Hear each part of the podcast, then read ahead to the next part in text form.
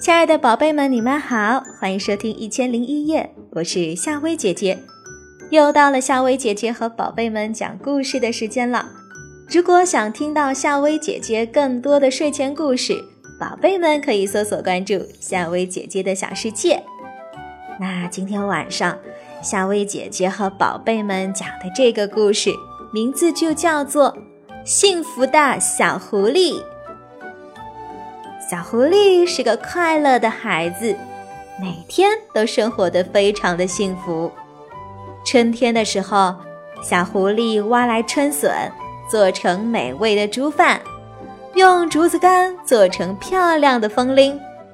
阵阵春风吹过，竹子风铃清脆的声音，仿佛是世界上最美的音乐。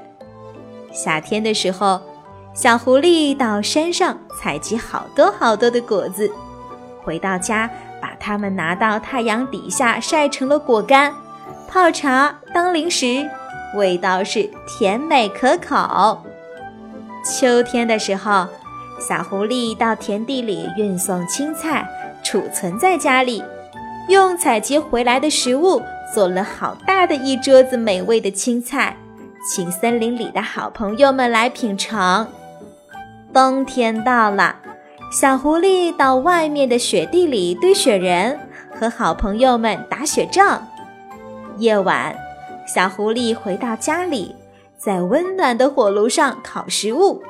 吃饱饭之后，爬到温暖的被窝里，进入了甜甜的梦乡。嗯，瞧，小狐狸嘴角挂着一个甜甜的微笑，那是幸福的微笑。好啦，宝贝儿，今晚的故事就讲到这啦。